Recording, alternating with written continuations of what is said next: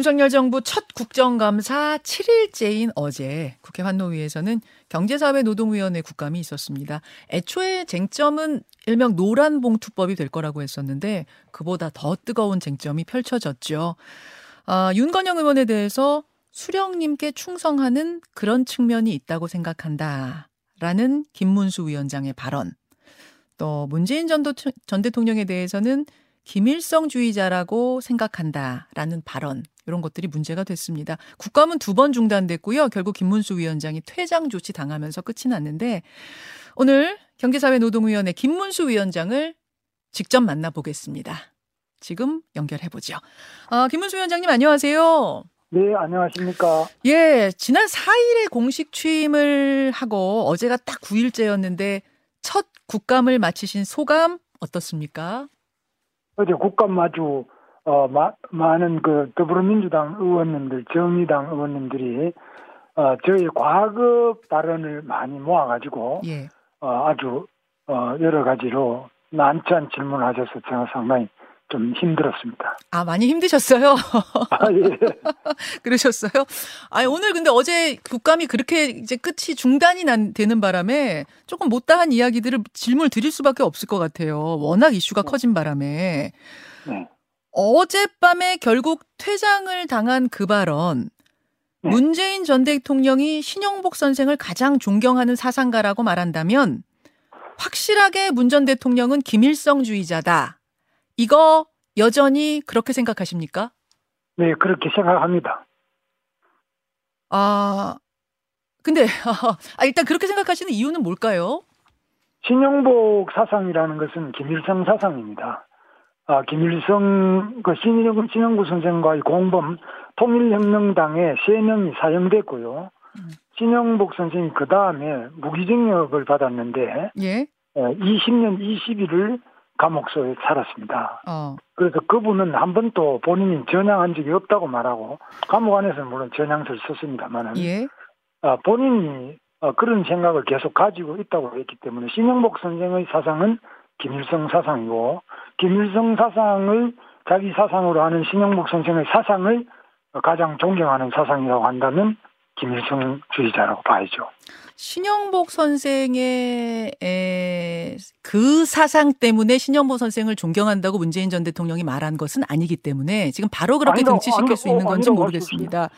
자, 아무튼 그렇게 생각을 하신다고 하더라도 위원장님이 그렇게 생각하고 하신다고 하더라도 뭐 네. 머릿속으로 누군가를 평가하고 생각하는 거야 개인의 자유 영역입니다만 그렇죠. 그것을 입 밖으로 낼 때는 훨씬 더 무거운 책임을 져야 하는데 네, 그렇죠. 그렇죠. 그리고 게다가 위원장님께서 맡으신 그 자리가 이제 경제사회 노동계 의견을 두루 듣고 조율하고 타협점을 찾는 찾는 그런 자리이다 보니까 아니, 그런 자리에 앉으신 분이 이런 극단적인 사고를 그렇게 명확하게 공개적인 자리에서 표현한다면 그 자리에 과연 걸맞는 것인가 이런 문제 제기가 나옵니다. 어떻게 생각하세요? 어, 문재인 대통령은 평창 올림픽 개막 리셉션에서 어, 당시에 펜시, 어, 펜스 부통령과 아베 총리 그리고 어, 김영남 북한의 김여정을 앞에 두고 세계 약 한 100여 개국 정상을 앞에 두고 내가 가장 존경하는 한국의 사상가는 신영복이라고 공개적으로 전 세계 공표를 했습니다. 그것도 김여정과 김영남 앞에서 속으로 생각하는 게 아니고 예. 대한민국 대통령으로서 올림픽 동계올림픽 주최 대통령으로서 그런 발언을 공개적으로 했습니다. 어. 그것은 뭐 김일성주의자죠. 아, 제가 아까도 말씀드렸습니다마는 문재인 전 대통령이 신영복 선생의 바로 그 부분 때문에 존경한다라고 말한 건 아니기 때문에 바로 등치시킬 수는 없다. 지금 일단 그 말씀은 드렸고요. 그건 뭐 문재인 전 대통령께 직접 확인한 건 아니니까. 다만 그 문재인은 김일성 주의자다라고 위원장님이 생각하신 그 발언을 그렇게 지금 공개적으로 당당하게 하셨는데 그런 생각을 가진 분이 경제 사회 노동계를 두루 타협해서 조율해서 끌고 대화를 하는 자리에 걸맞는가라는 문제 제기가 어제 야당으로부터 나왔습니다. 그 부분은 어떻게 생각하세요? 그분은 그거는 그분들 생각이고 제가 노동계하고 지금까지 제가 말씀드렸지만 어제 국감 전 하루 전날에도 어 저는 민주노총의 산들 위원장하고 저녁 식사도 하고 계속 같이 어, 일을 하기 위해 가지고 이야기하고 한국노총하고도 같이 이야기를 하고 모든 이야기를 다 하고 있습니다. 그 부분도 뭐 진실 게임이 조금 있는 것 같은데 그 부분을 일단 차치하고요. 차치하고요. 노동계와 그러니까 이야기하는데 아무 문제가 없다 그런 말씀이실까요? 이야기를 잘 하고 있고 예. 국감 하기 전날 저녁에 만찬까지도 민주노총 산들위원장하고 했다니까요. 근데 자, 자꾸 그걸 차치하고 하라고 하시는데 아, 그럼 그, 그 이야기 먼저 하겠습니다, 위원장님. 그 네. 이제 하- 만찬을 나는 그 민주노총 산별위원장하고 했다, 긴 시간 대화했다 어제 그렇게 말씀하셨는데 그렇죠. 민주당에서 민주노총한테 물어보니까 그런 산별 노조, 위원장은 안 계시다. 김문수 위원장님이 거짓 증언하신 거냐 이렇게 또 이야기를 하더라고요. 어떻게 됐을까요? 그 점이 바로 문제입니다. 아, 남을 불신하고 무조건 아니라고 촉구하고 그 성명서를 내고 이렇게 하면 안 되죠. 누구를 혹시 어. 만나셨는지 좀 말씀해 주실 수 있을까요? 그걸 왜 묻습니까? 우리 그 그것을 말하는 것이 자유롭지 않을 정도로 지금 현재 우리 분위기가 그렇게 돼 있습니다. 제가 어제 이야기한 것도 예. 국정감사장에서 제가 이야기한 게 아니고 그 의원들이 더불어민주당 의원들이 PPT를 띄워놓고 그 제 과거 광장에서 했던 발언을 계속 추궁을 하니까 음. 제가 답변한 건데 그걸 가지고 이런 생각을 가지면 되건 자기들은 촛불 광장에서 광화문에서 박근혜 대통령 탄핵도 하고 끌어내고 국회를 둘러싸고 그 탄핵안을 통과 안 시키면은 그냥 국회 전체를 불에 촛불 태우겠다 그러고 헌법재판소를 불에 태우겠다 고 이건 괜찮고 음. 제가 하는 이야기는 그냥 나는 촛불을 태운 적도 없고 촛불을 든 적도 없습니다.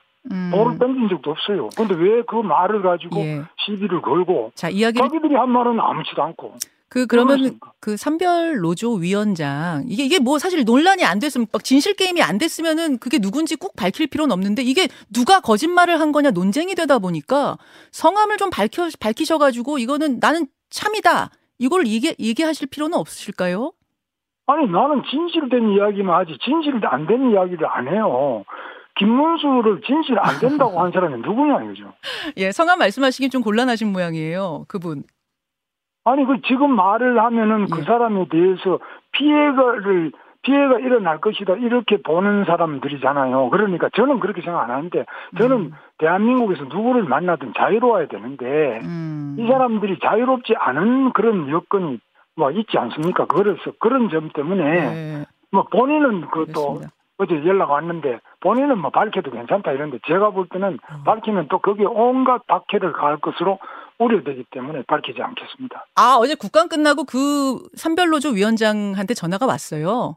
아 연락이 왔습니다. 연락이 예. 와서 예. 아, 상당히 뭐 여러 가지로 본인이 어, 전혀 본인은 걱정 안 해도 된다 이렇게. 자기 자신 알겠습니다. 예, 안심하라고 합니다만은 그런데 이런 분위기가 우리 어, 노조에 있다는 것은 문제입니다. 자유가 있어야 되는데 음. 자유보다는 공포가 있어서는 안 되지 않겠습니까?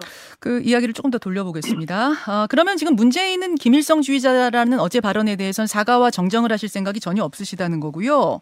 어, 본인이 그렇게 평창 올림픽에서 전 세계 정상을 앉혀놓고 김일성 주의자라고 고려를- 말하진 않으셨으니까요, 그 자리에서. 아니 신용복이라는 사람은 바로 그 통역당 사건의 주, 주범이 돼가지고 세 명은 예. 사형 당하고 그 다음에 가장 주모자 아닙니까? 그러면은 저김 김 위원장님 신영복 네. 선생을 존경하는 사람은 다 김일성주의자인가요?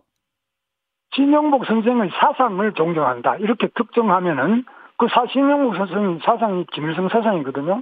예. 김일성으로부터 무기도 받고 돈도 받고 그 부분에 대해서는 뭐 의견이 좀 엇갈릴 수 있겠습니다만 아니, 그러면 북한은, 김 북한의 통역당의 대표 김종태 사범학교부터 김종태 전동차 하- 어, 공장부터 김종태는 통역당의 어, 대표는 북한의 영웅입니다. 영웅 칭호를 받고 있습니다. 김 위원장님 그러면 김일성 주의자 밑에서 우리가 5년 5년 동안 어 우리 국민들이 살았다 그런 대통령 밑에서 이렇게 보시는 거예요? 저는 아주 악몽 같은 5년을 보냈습니다. 과거 2019년에 어 그 자유한국당 주최 토론회에서 문재인은 총살감이다 이런 발언도 하셨어요. 근데 열흘 전 어, 기자간담회에서 이 부분에 대한 질문을 받고 그때는 답을 명확히 안 하셨는데 지금 혹시 답변 주실 수 있겠습니까? 그거는 이제 박근혜 대통령을 22년형을 살렸지 않습니까? 아, 이명박 대통령은 17년형. 그뭐 법원에서 결정한 겁니다만, 예. 아, 예, 그 이거는 굉장히 문제가 있다. 그래서 이건 너무 심하다. 그런 식으로 한다면 문재인 대통령은 훨씬 더 심하게 형을 받을 수밖에 없다. 저는 그런 생각을 가지고 있습니다. 지금도요. 지금도 그렇습니다. 어. 그 객관적인 근거 없이 이제 그런 말씀을 하시는 것은 굉장히 문제가 될 수 있다. 조금 전에 조홍천 의원도 그 지적을 하시더라고요. 객관적 근거가 많이 있습니다. 총살감이라는 근거가 있습니까? 총살감 이런 거는 그 우리나라에 총살 제도가 없지 않습니까? 예. 그것은 군법에 의해는 없어요. 예. 그래서 그런 거는 뭐 어, 광장에서 이제 사람들이 흥분해서 이야기하다 보면 그런 이야기를 하는 경우가 있습니다. 이거는 뭐 토론회에서 하신 말씀이긴 하더군요. 제가 찾아보니까. 토론인지 그 기억이 잘 안 나는데요. 예, 토론회 뭐 그런 2019 년. 이야기를 많이 하는데 음, 박근혜 대통령 22년형, 예. 이명박 대통령 17년형, 예. 국정원장 4명을 다 감옥에 보낸 문재인 대통령은 아마 역사의 심판을 받을 겁니다. 자, 아, 노동계와의 관계를 좀 풀어보죠. 경산호위 위원장이시기 때문에 노동계 목소리 경청하고 그 관계를 잘 푸는 게 굉장히 중요한 역할인데, 아, 과거에 노조는 머리부터 세탁해야 한다. 민주노총은 김정은의 기쁨조다. 전교조도 김정은의 기쁨조다. 뭐 이런 발언 하셨어요. 이 부분에 대해서 어제 사과 요청이 있었는데요. 무조건적으로 사과할 수는 없다. 그러셨습니다. 아, 이 생각도 여전하십니까? 그거는 이제 그 맥락이 뭔지 어디서 했는지 이런 걸 봐야지. 그냥 그런 것만 음. 모아가지고 어, 다 이렇게 그 가장 자극적인 몇 개를 모아가 쭉 늘어놓고 어. 이러냐 이런 식의 이야기는 법정에서도 하지 않습니다. 그 어떤 수사기관에도 그런 질문을 하지 않습니다. 예. 이 방송 언론에서 그런 질문을 막 아, 내놓고 하는 것은 그거는 올바르지 않습니다. 어제 국감장에서 나왔던 질문이기 때문에 저는 반복드렸고요. 좀 맥락을 설명해 주시겠습니까, 위원장님? 국감장 이에서는 그 외에도 많은 이야기가 나왔는데 방송도 그런 식으로 하면은 예. 곤란하다고 저는 보고 있습니다. 아, 예, 그럼 맥락을 조금 설명하실 수 있는 국민들께 그런 기회를 조금 드릴까요? 그거는 별도로 기회를 만드시면 제가 말씀을 드리겠습니다. 어, 아니, 어제 이게 화제가? 안 됐으면 제가 질문 안 드렸을 텐데, 워낙 좀 화제가 크게 돼서 국민들이 많이 궁금해 하셔서 제가 질문을 드렸습니다만, 뭐 답변을 원치 않으시면은 하지 않으셔도 괜찮겠습니다. 예, 그러겠습니다. 예. 민주노총은 김정은의 기쁨 조달한 말씀, 그 소신에는 변함은 없으시고요. 그것도 이제 어떤 어, 어떤 맥락이냐 이걸 봐야 되는데 예. 다만 제가 우려하는 것은 예. 올해 8월 13일에 조선 직업 총동맹과 공동으로 대통령실 앞에서 조선 직업 총동맹의 성명서를 정교조 위원장이 읽었다. 음. 이런 것은 상당히 문제가 있다. 저는 그 생각을 하고 있습니다. 음, 그래요. 그 뭐 비판의 자유는 있습니다. 누구에게나 비판의 자유는 있습니다만 정당한 비판을 하는 것과 김정은의 기쁨조라고 좀 극단적으로 단정하는 것은 맥락이 어떻든 상당히 좀 차원이 다른 게 돼서요. 앞으로 김정은의 기쁨조와 그러면 위원장님이 대화하실 수 있, 있겠습니까? 라는 질문이 나올 수 있거든요. 그래서 그거는 어떤 맥락인지 봐야 된다고 하는데 계속 그걸 반복하시거든요. 예. 아, 아니, 맥락이 그렇다 치더라도 마지막 단정, 마지막, 마지막은 김정은의 기쁨조다라고 마무리를 하셨잖아요. 그게 어느 어느 장소에서 어떤 맥락에서 했냐 이래야 되는데 그걸 자꾸 어, 단정적으로 반복해서 어, 대입을 해가지고 이러니까 대화가 되는 내가 대화를 했다고 이랬잖아요. 예. 어제 그저께 민주노총의 3대 위원장하고 만찬을 하면서 허심탄회하게 서로 협력할 수 있는 이야기를 했는데 음. 그래도 자꾸 그 딴 걸 가지고 옛날에 있던 발언 이런 게 있는데 되겠습니까? 음. 이거는 무슨 의도인지를 저는 모르겠습니다. 알겠습니다. 지금 아, 물론 이제 산별노조 위원장하고 대화하셨다고 했는데 그분이 전체 노동계를 대표하는 분은 아니니까 좀 다른 차원이 될 수는 있겠습니다. 그 말씀은 드리면서 어 아니 그것도 그 가만요. 그것도 말씀이 안 맞아요. 그래요? 산별 위원장. 예. 아 민주노총에 산별이 뭐열몇 개밖에 안 되는데 거기 위원장이 대표를 안 하면 그럼 누가 대표를 합니까? 아니 산별노조 위원장 열 몇 분이 계시는데 그분 중에 한 분과 대화하셨으면 그게 뭐 전체의 뜻을 다 동원해 다 뭐 합의된 이야기라고 보긴 좀 어렵지 않겠습니까? 아니 전체 합의했다고 말한 적이 없어요. 제가 언제 합의했다고 했습니까? 지금 뭐 그 노동계와 대화하는데 안 된다고. 아니 알겠습니다. 김현영 선생님 대화가 안 된다고 이렇게 단정하시는데 어, 아이 그래서 저는 대화를 제 생각은. 아니고요. 이제 맡은 지가 며칠 안 되니까 대화를 알겠습니다. 시작하고 있다. 그렇지 알겠습니다. 않습니까? 예, 어제 국감에서 뭐 야당이 한 이야기를 저는 대신 전하는 거고요. 지금 왜 야당에서는 야당이 이야기한 이야기만 전합니까? 여당이 한 이야기를 반은 전해야지. 그래야 알겠습니다. 공정한 언론이지. 왜 야당 이야기만 전합니까? 아, 여당의 아니 이야기도 웃을 일이 아니죠. 알겠습니다. 앞에서 다 전했습니다, 아니고. 위원장이. 앞에서 저희가 아니, 이 게스트를 불러놓고 그런 식으로 일방적인 이야기를 하기 때문에 예, 예. 언론이 공정하지 않다고 우리가 이야기하는 거 아닙니까? 예, 지금 조금 국민들이 듣고 계시니까요. 조금만 차분하게 제가 다시 질문 아니 드리겠습니다. 조금은 누가 차분합니까? 그러니까 차분한 것은 예. 지금 방송 진행자가 차분하지 않게 자꾸 계속 하지 않습니까? 알겠습니다. 저는 뭐 차분하게 하고 있고요. 사과와 사퇴 요구에 대해서는 그럼 어떤 답변 주시겠습니까? 민주당의 아, 사과와 저도- 사퇴 요구? 저도 차분하게 하고 있고 예. 계속 어, 그래서 그런 이야기는 자꾸 질문의 본뜻하고 다르기 때문에 그건 답변을 안 하겠습니다. 어제 다 했습니다 국감장에. 아, 지금 뭐 사과 사퇴 요구에 대해서도 답변 거부하시겠습니까? 어제 다 했지 않습니까? 저 국감장에 했는데 뭘 또 왜 반복을 계속합니까? 예, 예. 지금 뭐 윤건영 의원은 대통령의 사과까지도 요구하고 있더라고요. 뭐 그거는 그분들의 생각이죠. 알겠습니다. 자, 1분 정도 남았는데요. 이제 경사노위 위원장으로서 정말 하실 일이 많은데 앞으로의 포부 얘기해 주시겠습니까? 그러니까 가장 조직되지 아니한 86%의 영시하고 어려움에 처한 근로자들의 이야기를 듣고 제가 찾아가서 말씀을 듣고 섬기는 그 역할에 집중하고자 합니다. 예. 노동계와의 이야기, 또 사측과의 이야기, 지금 뭐 워낙 극단적인 세상이 돼서 이것들을 하나로 묶는 것이 굉장히 중요한 일입니다. 굉장히 어려운 임무 맡으셨어요. 위원장께서 귀를 활짝 열고 그 임무를 잘 아, 해주시기를 당부드리겠습니다. 네, 그렇게 하겠습니다. 예, 오늘 고맙습니다. 네, 감사합니다. 경제사회노동위원회 김문수 위원장이었습니다. 김현정의 뉴스쇼는 시청자 여러분의 참여를 기다립니다. 구독과 좋아요, 댓글 잊지 않으셨죠? 알림 설정을 해두시면 평일 아침 7시 20분 실시간 라이브도 참여하실 수 있습니다.